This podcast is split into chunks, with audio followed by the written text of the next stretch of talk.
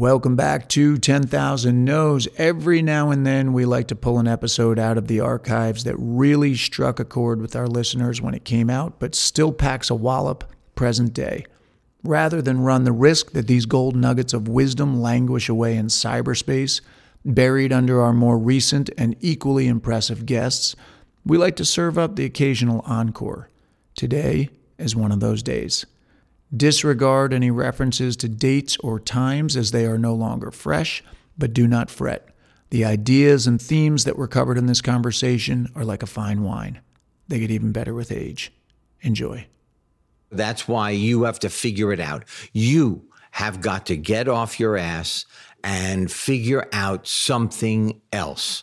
You've got to redefine what's happening in your life because nobody else is going to do it. You cannot depend on your agent, your lawyer, your manager, your anything. You've got to do it.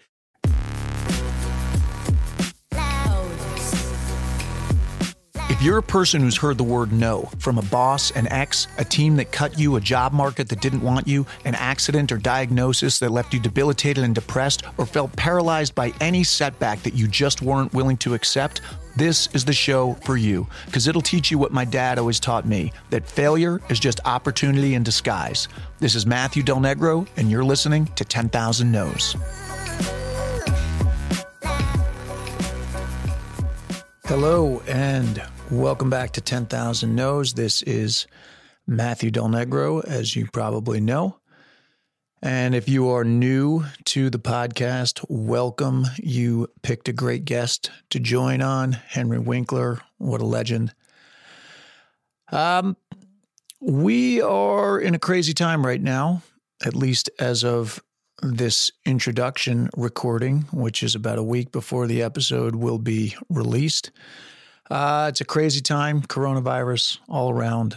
First of all, a shout out to all of the medical professions, the professionals, the politicians, anybody out there on the front lines, anybody that has been affected directly by this, and everybody else who has really been inspiring me on social media, kind of firing me up and giving me a call to action to be more active. I feel like if you do follow me, you'll notice right now I have been quite active, just lining up interviews that are impromptu, putting them out, putting out solo episodes, just doing whatever I can to try to put some good into the world right now, some hope into the world. And Henry Winkler certainly does that. Now, this conversation was recorded in 2019, November of 2019. So it was recorded in a bit of a different time than we're dealing with right now. And yet so many of the things that we talked about and just Henry's personality and his essence still is so relevant to what's happening here. And the conversation is still so relevant. And I'm glad to be able to bring something other than, you know, what the current events are right now. But there are many things to reflect on. And at one point you'll hear Henry talking about acting and his estimation of what it is. And basically saying that, you know, the artists need to step up and need to kind of reflect back to audience members what is going on with them and reveal themselves in a way that is healing. And he said, you know, some people call that highfalutin. And he said, but really that's what we're doing. We're holding up a mirror to society. And I actually think at this particular point, it's not even just through our art, but it is on social media, which is something that I've kind of, you know, certainly looked down on in the past. And right now it's kind of linking the world. And so I'm feeling like I hope this conversation makes you feel more connected. I certainly have so much respect for Henry Winkler and so much gratitude for him sitting down with me.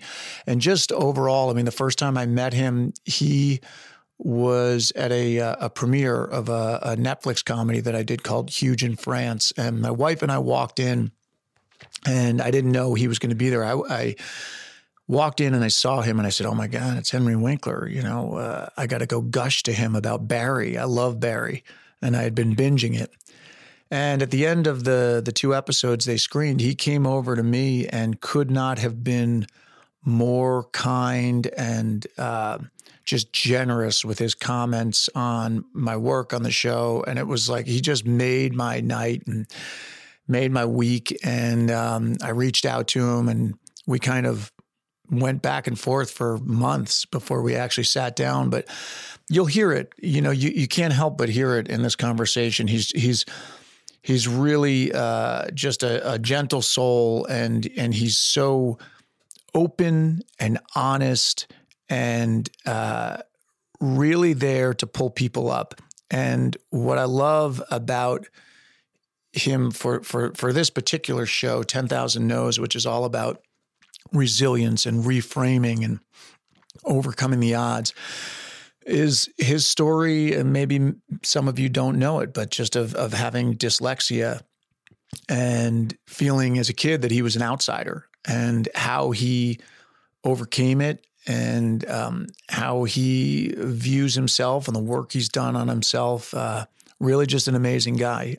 He may have, you know, been like me, and you were introduced to him when he was the Fonz, Arthur Fonzarelli, on Happy Days, or maybe you know him now from Barry, where he just won an Emmy recently, or Arrested Development, or all of the things that he's done. Just if you IMDb him, and we'll put all these show links in the show notes, and you can see the body of work that he has. And it's incredible. And yet what I am struck by is just what a kind of normal guy that he reveals himself to be. And at one point, apologies for this, but at one point his wife was at his house when we were having this conversation, and we kind of got interrupted. And I left a little bit of it in there because it's just so funny. There's a little snippet, and then I cut out of it and we cut to something else. So there might be a little jump in the topic. I can't even remember if it tracked or if we jumped to a new topic, but I wanted to leave that in because, you know, if you're new to the show, the essence is really to leave it raw. And I wanted people to see the premise of the show is that no matter who you are, how famous you are, how many awards you've won, we all put our pants on one leg at a time. And that's kind of the point of it. And we're all just struggling to put it together. And certainly right now, as a humankind, we're all doing that. And I think Henry is the perfect person to have on the show right now. So without further ado, here he is, Henry Winkler. First of all, thank you for doing this in the first place. A pleasure, and thank you for asking. Yeah. You know, you got to be invited in order to do, right? Well, otherwise, I would just be sitting here twiddling my thumbs, waiting to be asked to do 1,000 No's. That's or 10,000 No's. 10,000 No's, which is a whole other podcast. Well, it's funny you say you'd be twiddling your thumbs, because one of the things I was just telling you, it's intimidating to sit down with you. Obviously, I've known your work since I was a kid, but in preparing to sit down with you, I did not realize the volume of your work. Yeah, that comes out of being short, Jewish, and nervous, because you never know, you know. And so I love to do my work. I really appreciate it. And there was no part that was too stinky or too small for me. Yeah. Yeah. Yeah. Actually, that's funny. I had something that I've just told you I'm going to put this down, but it's a specific quote, and I thought I'd ask, you know, bring it up at the end. Yeah. But it's kind of appropriate. So Erin Hayes, who did Huge in France with me, who was at Children's Hospital. Yeah, I love her. I texted her the other day. I said, I'm going to sit down with Henry. Anything, you know, odd that I might, you know, want to ask him about. Yeah. And she said, in our 7th season of Children's Hospital, we were standing around between takes. We were having a laugh. Right. And you just kind of paused and said, isn't it wonderful for us right now to be doing this. And we're going to look back on this moment in time and say how lucky we were to be doing the show with these people. And she said she didn't really think of it at the time because she didn't realize what eventually ended up being the truth was that that show was coming to an end. And she wondered, were you always that appreciative of those moments and projects, or did you develop it later? Always. No, always. Okay, so... And here's the thing. I did not say it on some projects. I appreciated being there, but I was in the midst of some of the creme de la creme funny people in the industry. I was in the midst of the creme de la creme crazy meta comedy inventors, writers, producers. I'm going to tell you a secret, and this is true. I did 7 years of Children's Hospital. I didn't understand 97% of the jokes. I once got yelled at because I said, wow, I'm in a wacky comedy in the middle of an interview. And someone took me aside and said, no, you cannot say wacky. We are meta. We are meta comedy. I didn't know what that meant either. But I said it, but I'm not kidding. The jokes were there was no logic, and everybody seemed to be enjoying themselves, so I just went along for the ride. Yeah, yeah. And I loved them all. I mean, each one, and Rob Hubel, who I adore, asked me to officiate his wedding. So really? I had so many great experiences from that. Yeah, it's great when you find a family like that. And the family's family, because everybody brought their children. Everybody's children came to visit. We had parties and all the children were invited. They were not like nighttime adult parties. Yeah. It was really a family. It just happened to be funnier than most. Yeah. So actually... Let's talk about family. You grew up in Manhattan. Yes. You had a sister. I have a sister. She's 4 years older than I am. Okay. Two very short German parents who at 74, I am now just calming my dislike down for. For your parents? Yeah. Tell me about that. They were just rude and they were severe. And I know that they were doing the best they can. They moved from their country to another country, learned another language, started a business. I appreciate all of that. Just they were severe Germans. Now, toward everyone, you didn't like how they treated everyone or how they treated you? My friends liked my parents, you know. I never quite understood that. But I... promised that I would be a different parent when I grew up. How? In what way? What were they? Did you not feel supported? That's right. I as a parent, I made it my business to listen, to compromise, to include, and I mean, when I included them in their consequences. They helped make up their consequences. You know, what did you think was fair for what just went down? Their curfews. They were included in everything. And did they come up with what you thought to be appropriate? If they didn't, I said no. And then they went back to the drawing board. And then when they did, I said, that's perfect. I'm right with you.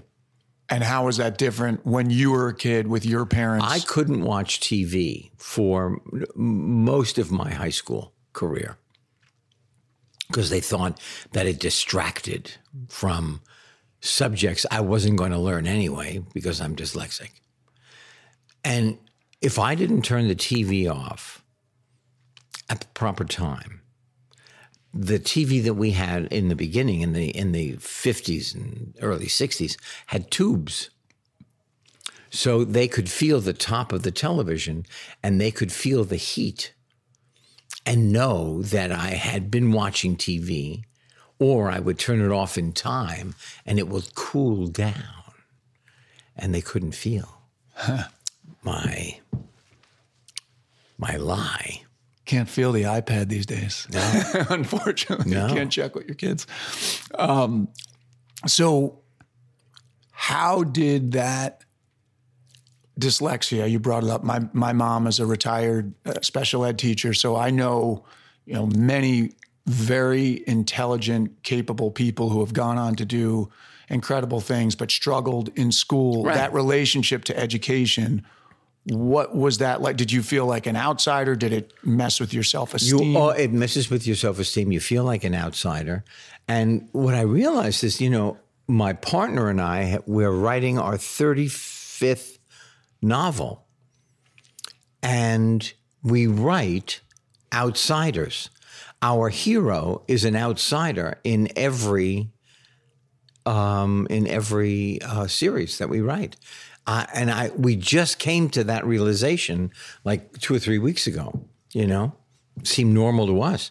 I was just talking to someone the other day saying a lot of actors that I know, either they moved around as kids or they were, maybe military families. Yeah, right. And they felt like outsiders. And I find that a lot, that most actors, when you get to talking to them, feel there is some element of feeling outside of the mix, and that's maybe the desire that gets us. Yeah, wanting to get in. Yeah. Yeah. But like a good actor is, we paint with emotion and modulation and humor, acting is, you look at so many people on television, and there is a television way of acting. There's a lot of, in the beginning of the scenes, there's a lot of, hey, you? Yeah.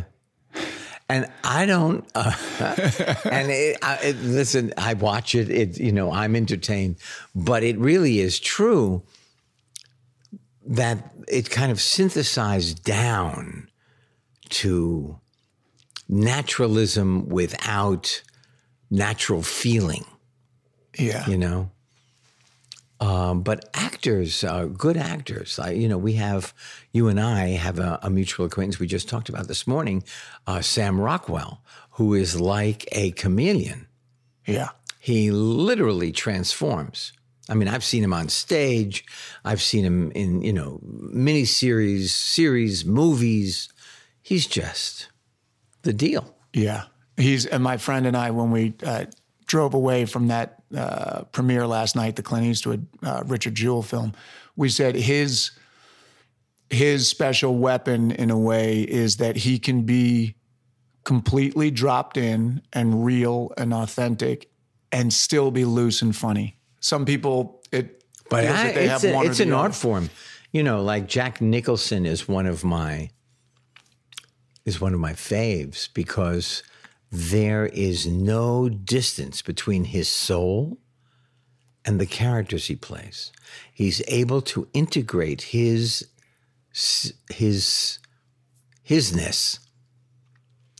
into the job he does, and it's just amazing. Yeah. To me. Can you appreciate that you have that as well, or do you not see it for yourself? The honest truth is, I am getting there. I'm a late bloomer. Yeah. I was a character. The character that I, introduced myself to the world with, thank God I changed my voice and my body a little bit, because they completely unlocked the rest of my imagination. After that, if I tried to be any kind of straight man, my goose was cooked. I looked at myself and it was vomitous. Huh. It made me nauseous. I pushed and I was off kilter. But when I could grab onto a choice in a character, I was able then to fly. Yeah, well, knowing you now, and knowing more of your recent work, it's kind of like one of the most amazing hustles that your career did. My introduction to you as a kid was the Fonz. Sure. And I feel like it's such a, you were just the Fonz. That's who you were. Well, Cher called me because she used to put on famous roller skating parties. And she called and she wanted to talk to me. And I said, oh, no, I'm so happy you called because I adore you. But it's me. And she said, no, you don't sound like the Fonz. I said, yeah, no. That's a character I play, and I could talk like him right now. You know, hey, Cher, how you doing? I'd like to strap on skates with you. And she went, oh, you're different. You know, and that, I remember that as a great compliment. Yeah. You know? Yeah. So... But if we take you back further in time before that, as a kid, did you know you wanted to do this? Like I did. I had no plan B. This was plan A. How old were you? I was 7. Really? Yeah. I was 7. And I literally had no other idea in my mind, which is not a great idea because when Happy Days ended, I still had a production company. I had an office at Paramount. I had a desk. I had an assistant. And I sat in my office. And for the first time in 10 years, I had not a clue on what to do next. I was right in front of my eyes, petrifying. I was not only petrified, but I was becoming petrified wood. I was becoming inactive. I was overwhelmed and in psychic pain because when you've got a reason, when you've got a thing, when you're hungry, when you want, you eat through brick. Your ambition is at its height. When you don't know, you are then rudderless. It hurts your brain. Or it did me. It hurt me. And then I was just smart enough not to do anything until I could figure out what to do. Then my lawyer called me and he said, I'm going to start a production company for you. I said, I can't do that. I'm dyslexic. I'm stupid. I don't know how to do that. I know how to do the acting part. I don't know how to do that. That's money. That's sell. I don't know anything. He said, no, you'll learn. And I met a bunch of people who became my partner. They were writers. So I was hooked up with them. And then finally, I met a man named John Rich, who was a director. He died a few years ago. Very idiosyncratic personality, really talented, but really mean. And we sold MacGyver. It was our first show. Then we sold an English professor who was blind, played by Jeffrey Tambor. He was unbelievable. Fantastic. Called Mr. Sunshine. Ran for 13 over and out. Amazing. Yeah. Amazing. And that was my first writer's room. Writers, on Wednesday, you show it to the producers. If you do Monday through Friday, you rehearse a show.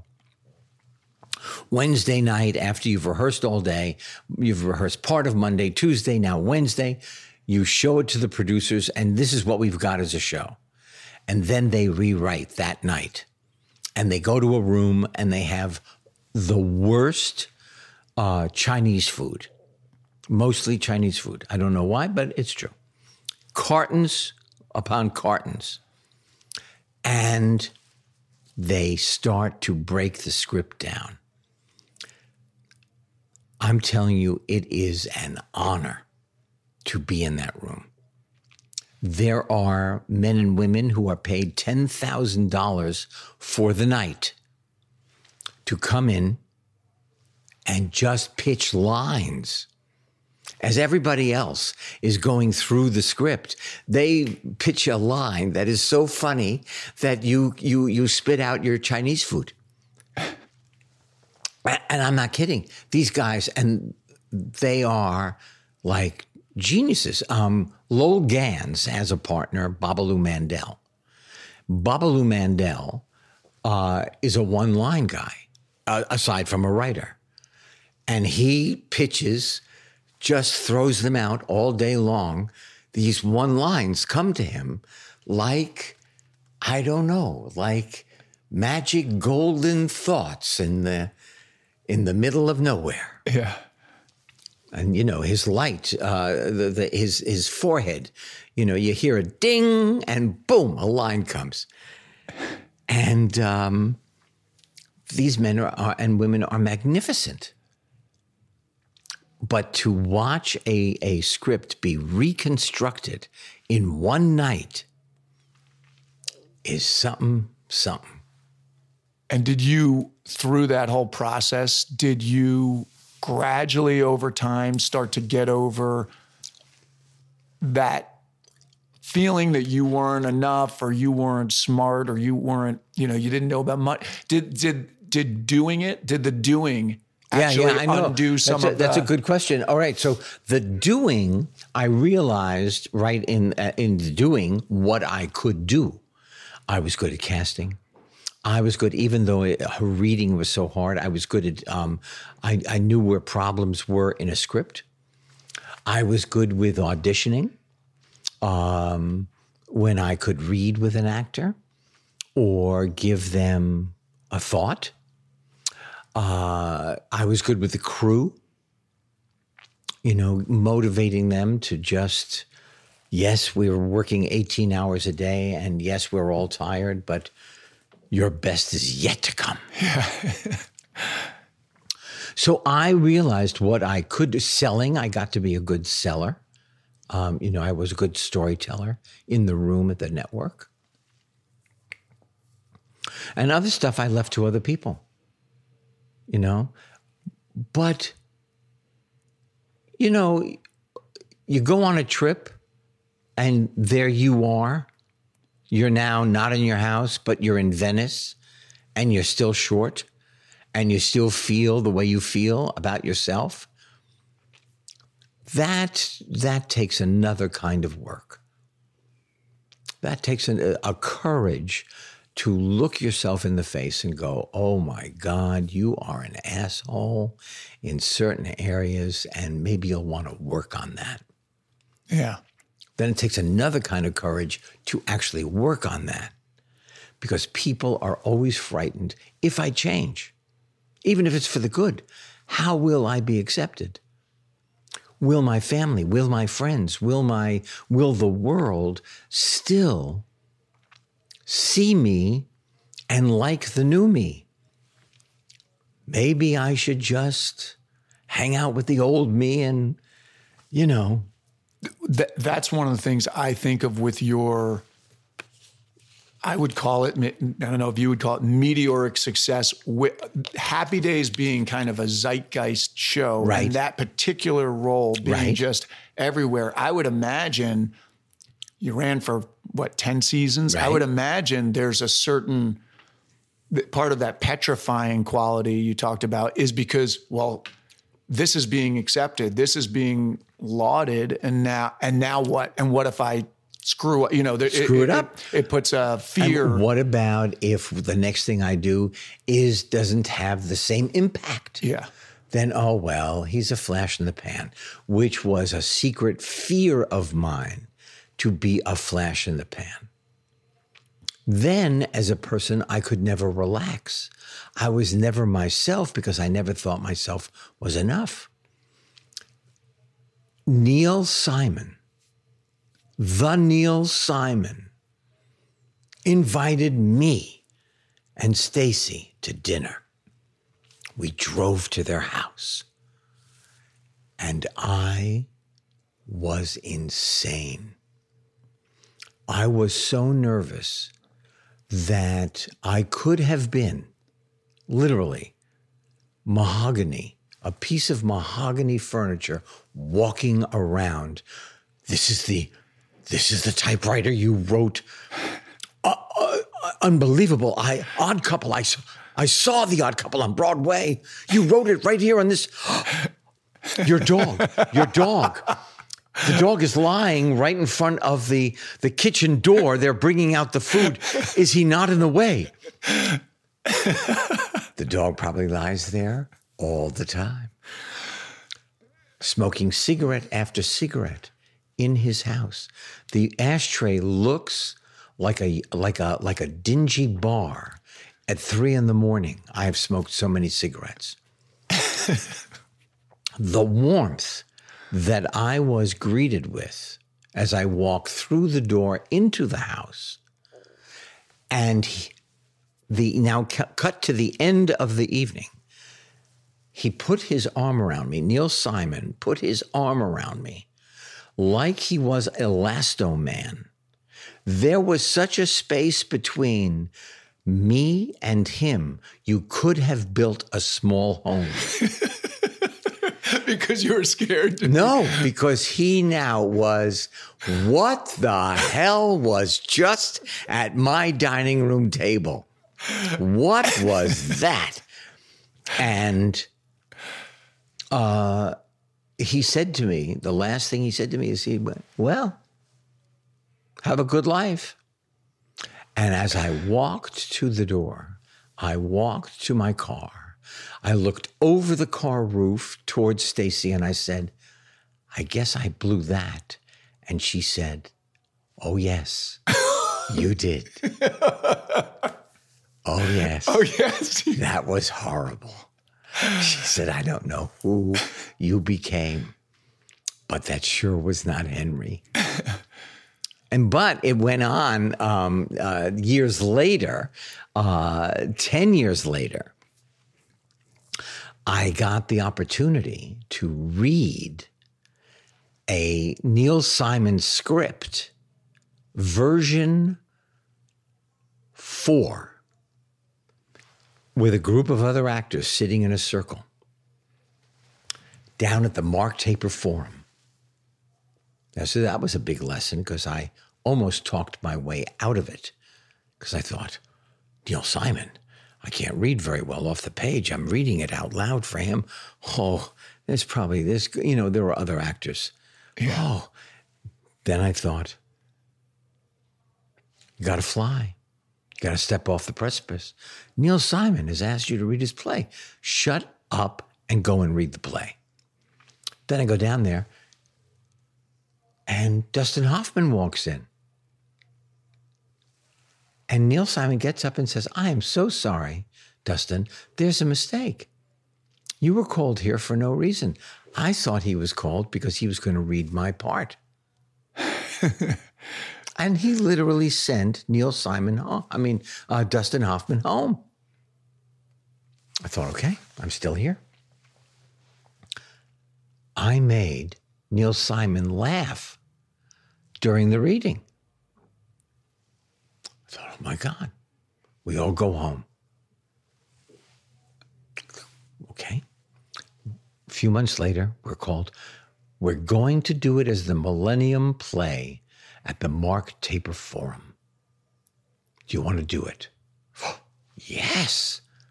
I'm going to be in a Neil Simon play. I've always thought, Neil Simon wrote more plays than Shakespeare.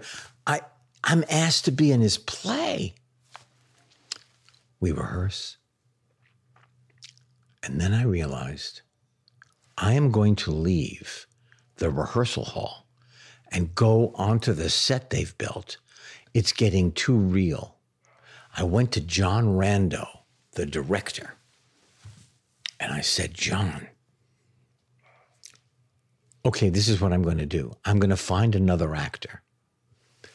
He's going to memorize the lines. I'm going to tell him what I've done. I'm going to take him through the blocking. and give him the role. Give him the role because I am so petrified to leave this rehearsal hall. He said, shut up, get your bag, and walk across the street. And then we ran for 9 months on Broadway. 9 months. Wow. Yeah. I mean, people all over the country who said, I was there. I went to see you. We took a picture together. Was John Ritter in that? John Ritter. But John Ritter played Ed Herman's part. Ed Herman, the late Ed Herman, who played Roosevelt, you know, on...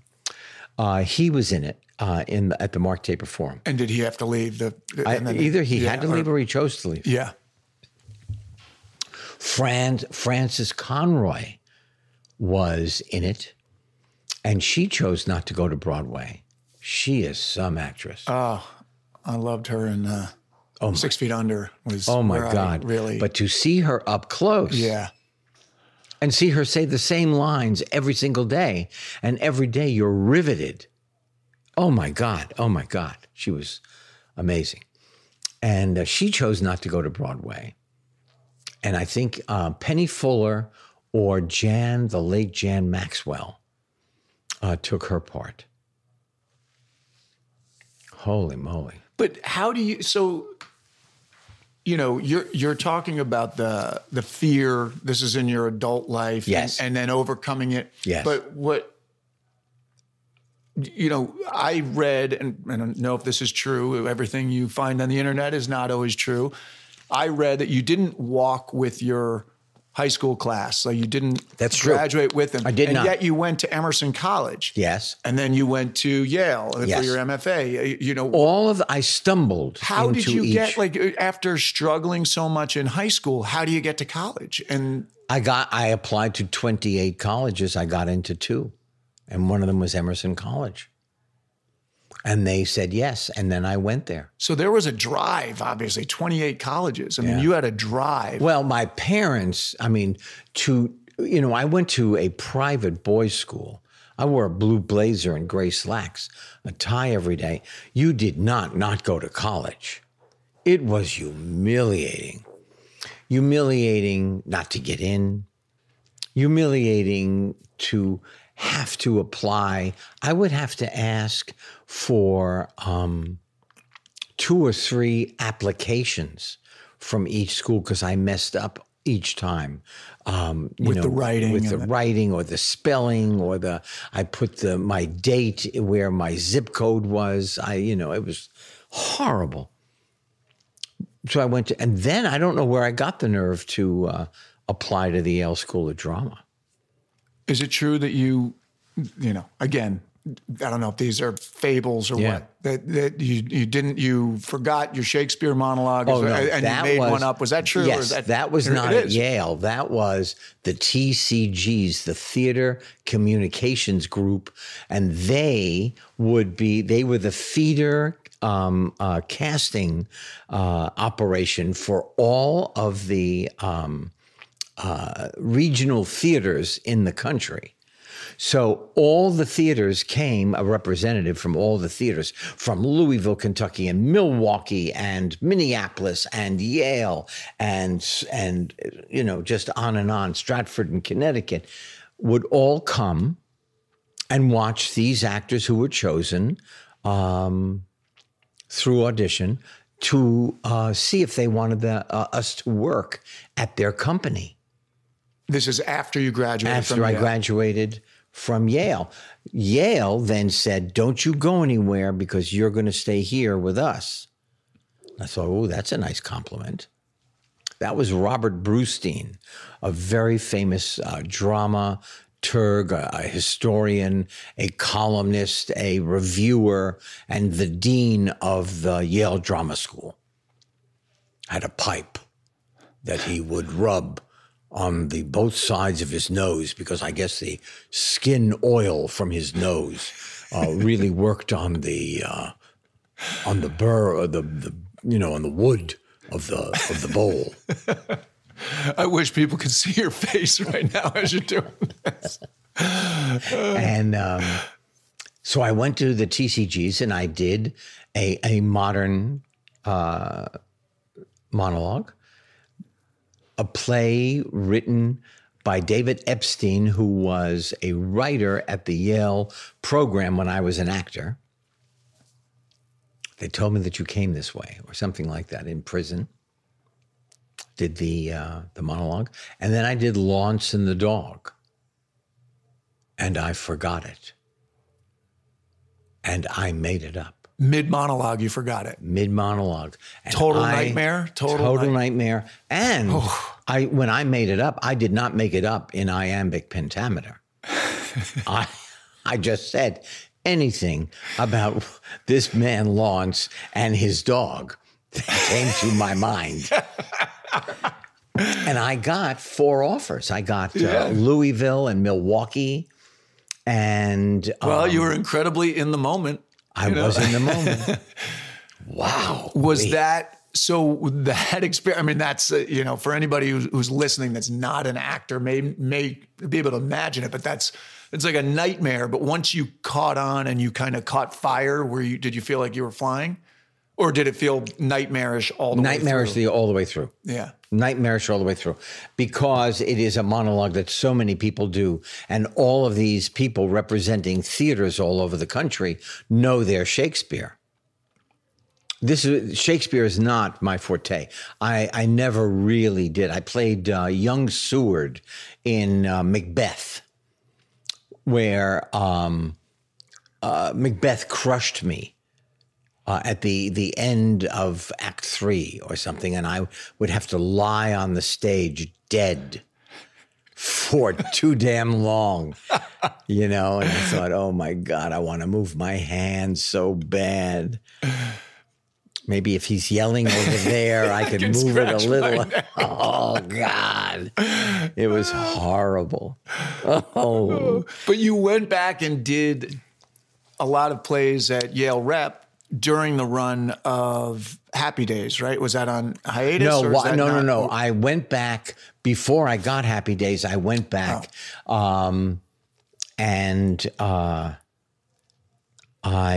did the 7 Deadly Sins, Bertolt Brecht's 7 Deadly Sins, and my acting partner was Carmen de Lavalade, who was my dance teacher at Yale. She was the prima ballerina for Alvin Ailey's group before Judith Jameson. Wow.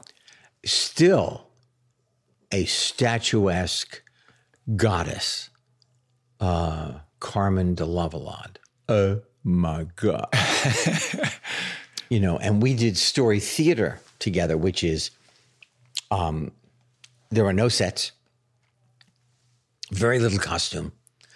You pull if I am drinking water, I merely pull a glass, wrap my hand around the glass, feel the glass full of water, and take it out of the air, and then just drink, through mime. It was an amazing thing, and I had to be a reindeer. And this statuesque prima ballerina is also a reindeer. This was a very big lesson for me. I said, how can I be a reindeer if you are a reindeer? I'm not a reindeer. I am a warthog. She said, every reindeer is different. Your reindeer will come out of your body. And I don't know why, but that stuck with me. And it's one of the things that I tell young actors. As a metaphor. It doesn't matter what you think. It's coming out of your body, and therefore it is wonderful. It's unique to you. Yeah. I'm pausing because I'm kind of rifling through a lot of your performances that I've loved and thinking about how specific they are and how they have, there's an essence there that when I met you, there's a warmth that you had in person and a generosity that is in those roles. Just thinking of you bringing yourself and your essence to it. The latest thing now is Barry. Oh, God, I love you on that show. And they told me this, Bill Hader and Alec Berg told me this. They wrote him mean and really harsh and dark. And I just played him. You know, he was a little rowdy in the beginning, and but I played him as I saw him, and they went, "Oh, yeah, we could write that too. He could be mean and dark, and he could also be warm and supportive in certain cases." Yeah, isn't it amazing hearing you? I consider you a legend. You may not in your own view of yourself, but I think of you that way. And I'm hearing you say the same things that I mean, Huge in France, which I loved that role. I almost did not go on that audition because it was written as a 30-year-old, blonde-haired, blue-eyed, beach bum, gym-going, young Brad Pitt. I thought I'm going to go all the way over across town. It's never going to get this. Okay, so what made you go? So then what? You know what made, I could tell you. What made you go? I could tell you. I had gone through a really dark period. I had finished Goliath, which was up until that time, maybe my favorite role and experience yet. I love that. And I had about 8 months of unemployment. Oh, right. I was in a not great place to the point where I literally had a cast on my hand because I punched a wall and broke my hand. I have a key to that place. I broke my hand, literally couldn't have a baseball catch with my son because I broke my hand punching a wall. It's really, the height of my pride, when you're a parent and you do that. Absolutely. And so I was in a dark place. And the thing I hooked into with that Jason Allen Ross character that I thought maybe other people wouldn't. They would just, it was really funny, as you know. So I thought everybody may see the humor. Right. But I actually saw, not in a proud way, but it kind of hit close to home in a way that was almost exposing. And so the situations were so ridiculous. And it was, I thought, laugh out loud funny, the situations they gave me.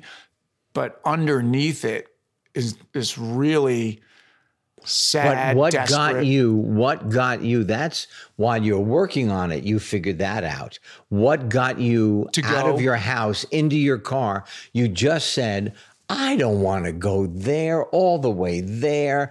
Blonde, blue-eyed, beach bum, not me.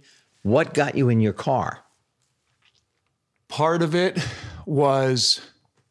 hey, beggars can't be choosers. You got to go get a job. I know that well. But part of it was also, likely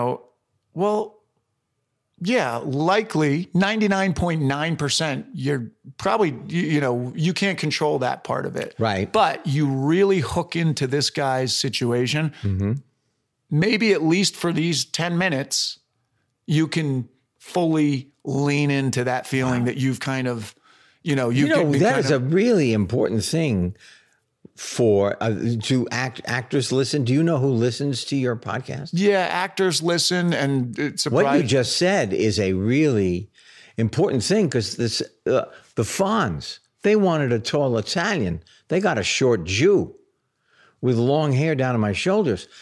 Now, I didn't know yet. I was still naive. But I didn't know, they want a tall Italian, don't go in. But we both had exactly the same feeling. They don't want me. They want a completely other, they don't know what they want is the key. Yeah. And you go in and bring your best A game, and it's you they want. Yeah. That is the lesson. I tell you, it's one of the big lessons of this show, this podcast. It was originally 10,000 no's because of all the no's I've received. Sure. What I've come to realize is that I have probably given myself as many, maybe more no's than the world has given me. Totally understand that. And in hearing you talk, it sounds like, oh my God, similar situation. 1979, I played Scrooge in The American Christmas Carol for ABC. And I thought to myself, I can't do this. I mean, Alistair Sims played Scrooge that I've watched now growing up in the movie. What are you, crazy? You think you're going to do this? And I literally became butter.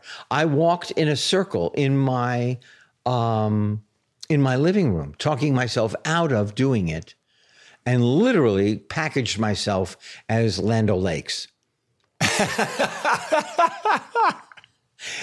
And then I said again, are you doing this? Because just shut up. If you're an actor, just get in and do this now.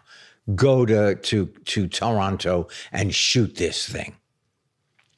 One of the favorite things I've ever done, because it was like a mountain I climbed. Yeah. Now, am I good? I don't know. But I sure know that I loved that I did it and not talk my way out of it. Yeah. One of my first acting teachers in New York, Terry Schreiber, he, his thing that he taught Ed Norton for a long time, who I think is incredible. And Terry used to say, the roles that you're scared of are the roles that you should probably attack because you have so much energy. You have so much energy holding you back from them, so much fear that if you can break through that, you pour yourself into it in a way that I never thought of that. Yeah, I always thought that was interesting because something that you naturally have an affinity toward, you go, it doesn't cost you anything. Right. Whereas the ones that you're scared of, they cost you something, and the audience then almost feels that what it cost you. Because, this is so weird. I just did the Actors Studio, inside the Actors Studio. Now, I've never been invited before. I don't know how long it was on with James Lipton and his dyed beard, but I had never been invited to do it. And I always thought when I would watch it, I did as much work as the person now up there. And I couldn't get invited. So this new iteration on Ovation channel. I'm asked to do it, and I couldn't believe it. And now all of a sudden, I say at the end of it, we actors illuminate the world. We literally are a mirror and hold up who we are to the audience so they can see, we're all the same. And this is a situation I know very well.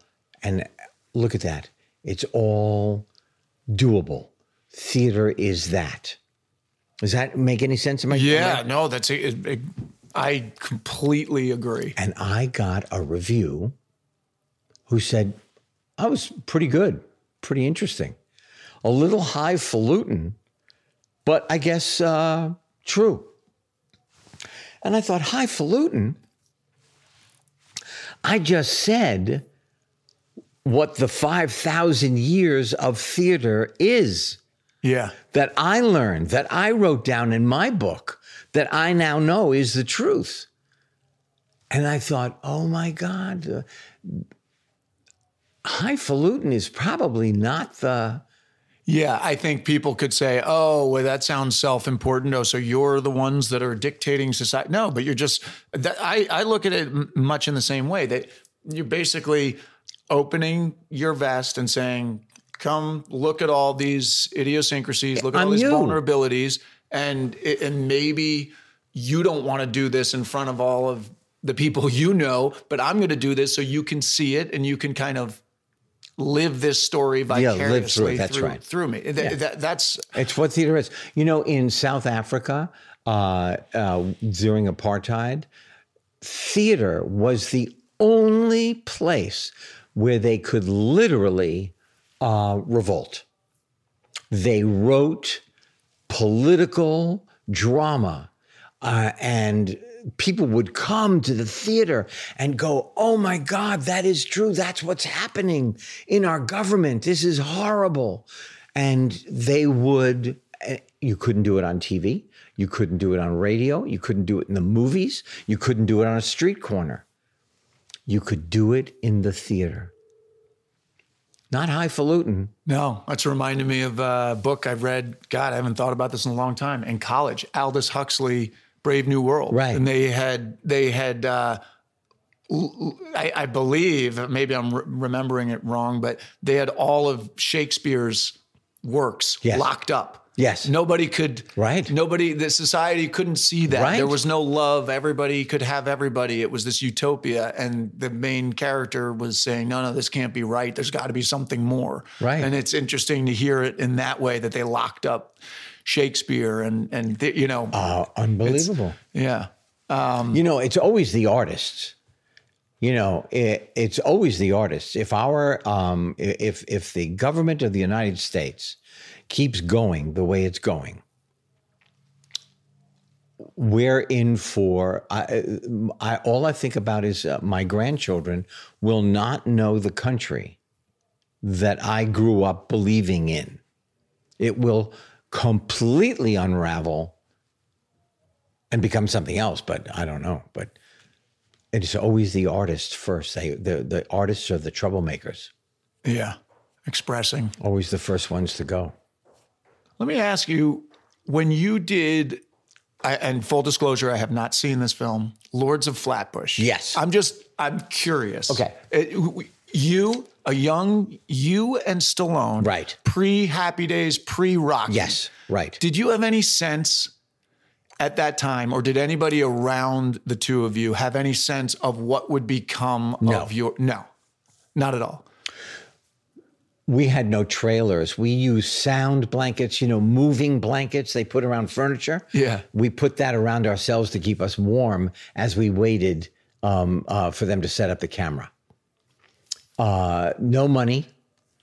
They had fired a guy, and I heard about it as I was going to commercial auditions in New York for A&P supermarkets. Yeah. And Sanka decaffeinated coffee.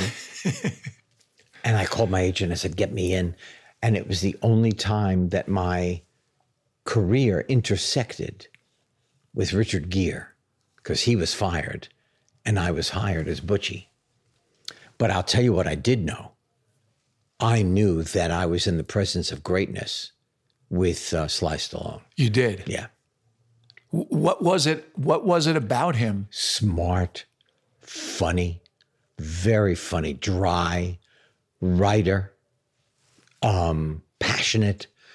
Talk like this, he really, he was very gross. But under the grossness was this single-mindedness, this laser beam. Oh, my gosh. Then he came to California. I was already out here. I was on the show. His car broke down on Sunset Boulevard with his first wife, Sasha, and their bull mastiff. The biggest dog I've ever seen in my life. Butkus, that dog that was in Rocky. Yeah, there's a famous story about him. Yeah. And I went and picked them all up. The dog almost did not fit in my car. And I drove him to the apartment that he rented on El Camino in West Hollywood. And he then said to me, I wrote this script. You want to take a look at it? And I sold it to ABC. And then ABC said, this is great. We're going to get a new writer. I went to Sly. I said, here's the money. They want to get a new writer. He said, Henry, don't let them do this to me. I went back to ABC. I said, here's your money back. I need the script back. Nothing has been done. I need it back. I really do. Please. And I think only because I was really important on ABC as the Fonz. Did they even think about it? But I wasn't joking. I said, no one is taking any of your money. Here's all your money back. I have to give this back to the writer. And I went back and I called Sly and I said, Sly, you got the script back. He said, oh my God, thank you. And then he wrote out of that script, Rocky. Holy shit. Honestly, and I don't think I have left out a detail. I think that's exactly. That was the Bleeder of Bayonne script that he had, or what it was about. Or he had gone. No, it was the second film he made. I don't remember the title, but the title of the script I sold was the second film he made, not Rocky II, but the one in between, or yeah, you know. Oh, yeah, that's yeah. His that whole story, which I've seen him, you know, in interviews talk about that is just such a great, you know, you talk about 10,000 no's, what a great lesson of holding on to something. If you know in your center that you're on the right path, that this is the right thing, you got to just keep going. And I'm not talking about wanting to be right. There is a difference. You know, they say, you know, when you meet the one that you love, you'll know in your stomach. I never understood what the hell that meant. But I do know when you know you're right in your stomach, you're in the right zone. You're in the place you're supposed to be. So did you have that feeling for yourself, despite all of the fear, all of the anxiety, all of the everything you talked about when you went to Neil Simon's house? At your core, somewhere deep down there, was there this belief, even from that young age, this is what I'm meant to do? Yes. And that's the way I pick scripts. You know, reading is hard. And I just did a little independent movie. I just came back yesterday morning from Ottawa. Gerard Carmichael. I maybe messed up his first name. It's not Gerard. It is Gerard. Gerard. Whatever it is. This unbelievable first-time director. He's a stand-up comic. He had a TV show on called The Carmichael Show. He's a genius. And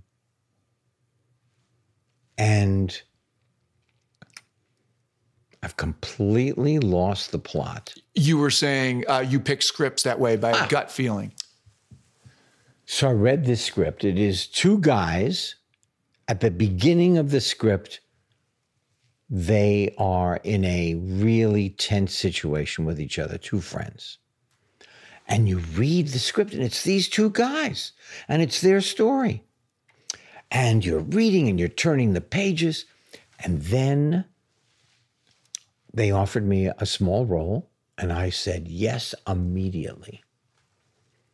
Then after that, my agency said, here's a script, two guys. You can have your choice of either one.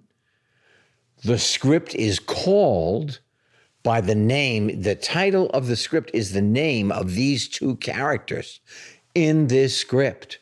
I read 26 pages. I put the script down. I called my agent. I said, I have no idea what they're talking about. I don't care about what they're talking about. I don't understand where it could go. This is not for me, especially after reading Mr. Carmichael's project and thinking, oh, I can't wait to find out what they do next. And, oh, my God, I have the same thought they do. It was so smart. Just my tummy knows, you know? Yeah. Your tummy knows more than your head. I had an entrepreneur, female entrepreneur, who's her company's, I don't know, $500 million now, Poo-Pourri. This woman, Susie Batiste, her whole thing is about alive ideas. And it was amazing to sit down with her. She basically. She was on your show? She was on the show. Okay. Yeah. And just incredibly intuitive. And it was that same kind of thing. Her assessment of that would have been exactly what you did. That other one, it doesn't matter if you're the title character. Yeah. It doesn't matter if it's all the right things. It would have been an amazing opportunity. But it wouldn't have been if you didn't, you know, what you're saying and what she would say, and I think I would agree, is there's something off with it. It's not going to, it's like for all the wrong reasons. I'm telling you, I did a pilot years ago, a thing called Monty. And it was also, that was a big lesson in my life because it was so funny. Rush Limbaugh has a gay daughter who comes home from college with her girlfriend. And it was so funny. And I thought, oh my God, this is so controversial. This will never get on. I can't do it. Then I read it again. It was so funny. I couldn't believe it. Oh no, this is too controversial. I put it away. Then I read it again. It was so funny, I had to say yes. Because, you know, when do you get, this doesn't come along every day. Rush Limbaugh with a gay daughter. And we did it for NBC. NBC bought it. And then they said no. Somebody at GE must have said, no, not on my channel. And they gave me back the script. Jeffrey Katzenberg said, we're going to sell this. We're going to sell this. And he sold it to Fox. And now Jimmy Burrows comes on to direct. I think, okay, this is great. But instead of a gay daughter, David Schwimmer comes on. And he is my son who went to study law and wants to be a chef. And here's my lesson. If they bastardize or they start to break it down in such a degree that you no longer recognize the project you said yes to in the beginning, no matter how painful it is, go home. And did you go home? I did not go home. You did it. I did not. I went home when they canceled in the middle of the 6th episode of the new version of Monty. I went home. But I knew. But anyway, Jack Black had, we brought him back because he was so funny. He had like 4 lines. And Gwyneth Paltrow was an under 5. What year was this? 1986, maybe. Wow. Maybe later. Maybe I don't remember. I don't care. Maybe it was horrible. Then we bought a dog. We bought a dog, and behind my back, they named it Monty. I resented that dog all its life. I just couldn't call the dog Monty. Who named it Monty? I don't know. I think maybe my wife. I hated the dog. And not only that, but also the dog didn't play ball. It was a King Charles Cavalier, which are bred to merely sit on your lap. Yeah. And that's it.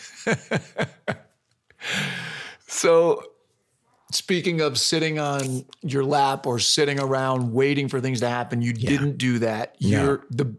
And you talked about it briefly before, but one of the biggest shocks in preparing to sit down with you, I had no idea that you had anything to do with MacGyver. MacGyver was a big show when I was a kid. No idea you had anything to do. Now, you were executive producer, but was it just under your company? I got paid not only in money, but also in a production company. Paramount, ABC. ABC gave me 2 or 3 on-the-air commitments, meaning if I brought them a show that they liked, we would go right from don't pass go, give me $200, and they put it on the air. Picked up the first season or whatever. Ann Daniel was the executive at ABC. In the room, she said yes to MacGyver. I kept on saying, no, you want us to come back? She said, I just said yes. I couldn't get it in my mind that they said yes in the room. And then we did it for 7 years. Were you very involved? Very involved. You were? Yeah. I was there every day. We edited sometimes. It was on Monday night. And we edited through the night on Sunday and delivered what they call a wet print because it was right off the console. What was the hook? Because I watched that as a kid. I think it was on either after or before Monday Night Football. I can't remember. I remember always, after Monday Night Football. And it kept the audience. Yeah, and I liked it as a kid. I never would equate you. What was it about to you? I loved that he was like Zorro, who is my favorite of all those heroes. He, when you couldn't go to the army, when you couldn't go to the police, when you couldn't go to the fire department, you went to MacGyver. And he figured it out. And we went through a lot of different twists and turns and eventually came up with what was on the air. And now it's back again. And because my lawyer was so good with the contract, they had to take me. But they now like it when I come for lunch, and I edit the performances in the shows. That's so great. It's funny because I still use MacGyver as a reference when I say my life sometimes feels like MacGyver. I'm putting things together with chewing gum and tinfoil. Yes, I feel like that was his thing. It's in the vernacular. Yeah, that was always his. So shoes and what else? Shoes, polo, Listerine. Okay, sorry to interrupt. As I mentioned in the intro, at this point, we had a little sidebar with Henry's very funny wife, Stacy, which I've opted to edit out for privacy reasons, but the gist of the conversation is worth mentioning. We discussed the craziness and up and down qualities of being married to an actor, and it was not only hysterical to hear her take on it, but eye-opening to hear that it still exists just as much at Henry's level of stardom, the uncertainty. I left that tiny piece about the Listerine because I thought it'd not only give you a chuckle, but it comments on the premise of this show that no matter who you are, you still have to deal with the minutia of life. Okay, let's get back to the conversation. The writing of the books came because there was a hole in my acting career. Or, you know, there are lulls, as we know, of acting, no matter who you are. There's the ebb and the flow. I was in the ebb. I was deep, deep, deep in the ebb. Yeah. I couldn't find the exit to the ebb. And somebody suggested I write children's books about my dyslexia. And because of the way that your self-image, I thought I was stupid, couldn't do it. I met Lynn Oliver, and where there's a will, there is a way. And something that I thought I could never do, something I thought I shouldn't do, something I thought there is no way I'm going to be good at, we're writing our 35th novel together right now. That's unbelievable. So what is it then, for the listeners, how do you, when you're in that funk, right? Does it seem like it's never going to end? Yes, so that's why you have to figure it out. You have got to get off your ass and figure out something else. You've got to redefine what's happening in your life because nobody else is going to do it. You cannot depend on your agent, your lawyer, your manager, your anything. You've got to do it. Ron Howard always says that he loves that I say, I take my pick and my axe and I mine the system every day. I go out there and I look for work. I don't want to be idle. And I sure don't want them to wait around until that phone rings because sometimes the wire frays way before the bell rings. I know that well. I mean, that, you know, what you're describing is really... You got to do it. What happened with this podcast. Yeah, you got to do it. Yeah. Fly fishing. I love it so much. I mean, I just love it. It's like a washing machine for your brain. It's beautiful. It's graceful. It's exciting. It's delicious. It's one of the great sounds of all time to be and hear that water rush by you, either in a boat or standing in it. How old were you when you started it? I started in the 80s. Skip Brittingham III, my lawyer, took Stacy and I to the Smith River. We went down for 5 days down the Smith River, and without, no pun intended, I was hooked. Huh. Oh, my God, I can't wait. It's funny, for a city boy, I don't think of fly fishing as the first thing, so maybe that is the allure. I got my rod. Yeah. I got my reel. Did they capture it and a river runs through it the way you see it? Not the same. You know, I don't want to. It's like I never wanted to look at the like a Playboy magazine. You know, if you can't have it and you can't like be right there in the middle with it, the outdoors and the, I don't want to see it on film. Yeah. I just want to ask you a little bit because I love what you're doing so much on it. I don't know if it's going another season. I don't know what the deal is. Barry starts again March. We ended in December. And I have to wait until March of 2020. Oh. The experience is great. The experience is everything that you want an experience like this to be. The people, the material, the leaders on the set, the character, the response. It is so unbelievably fulfilling. Yeah, love it. Congratulations, by the way, on the Emmy and the Emmy nomination. But it's right there. You can see it on the dining room table. Where is it? See between the two. Oh yeah, there it is. Yeah. Oh sure, I don't use it as a doorstop. Very nice. No.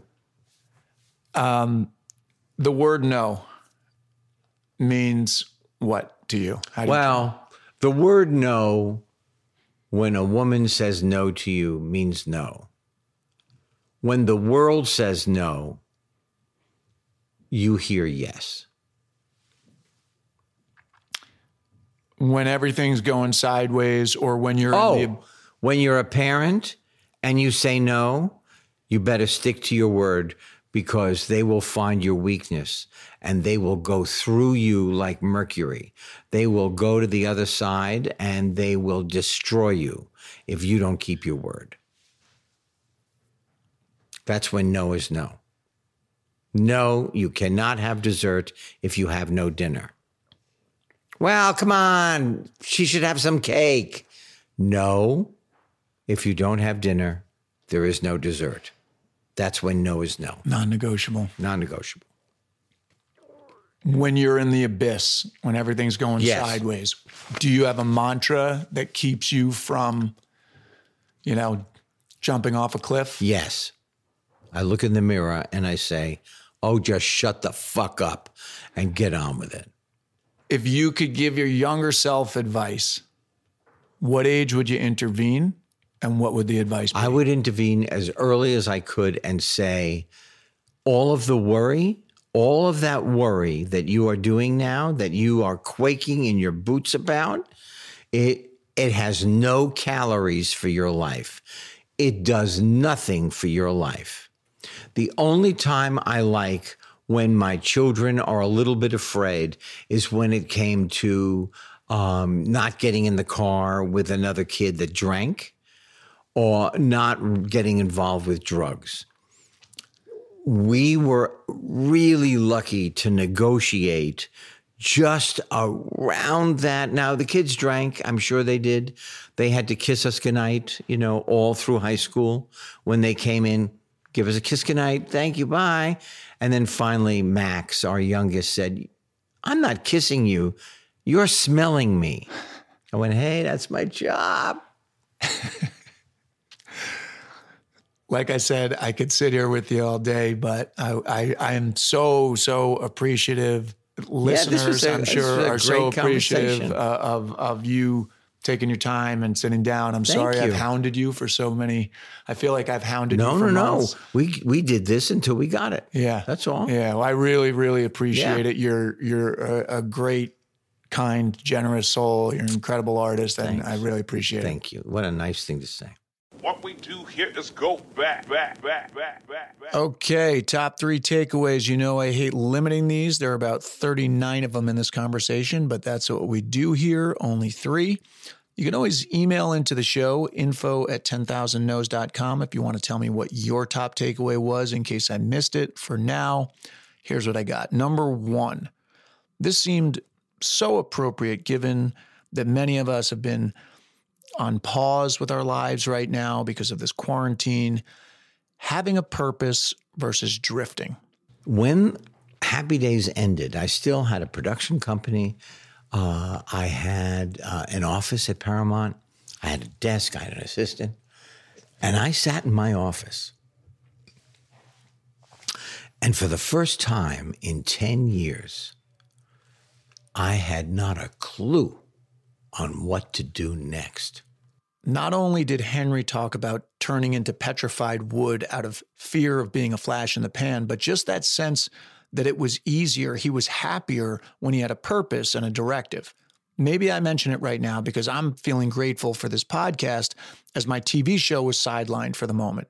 This gives me something to pour myself into, something that can maybe help someone and make a difference in some way. So find something or someone that gets you up in the morning looking to serve. Number two, you can't know if you're going to be good at something until you try it. I realized right in doing what I could do. That's it. You got to do it. Fall down, screw up, learn. It's the only way. I feel like I hammer this one into you guys over and over on this show because it's true.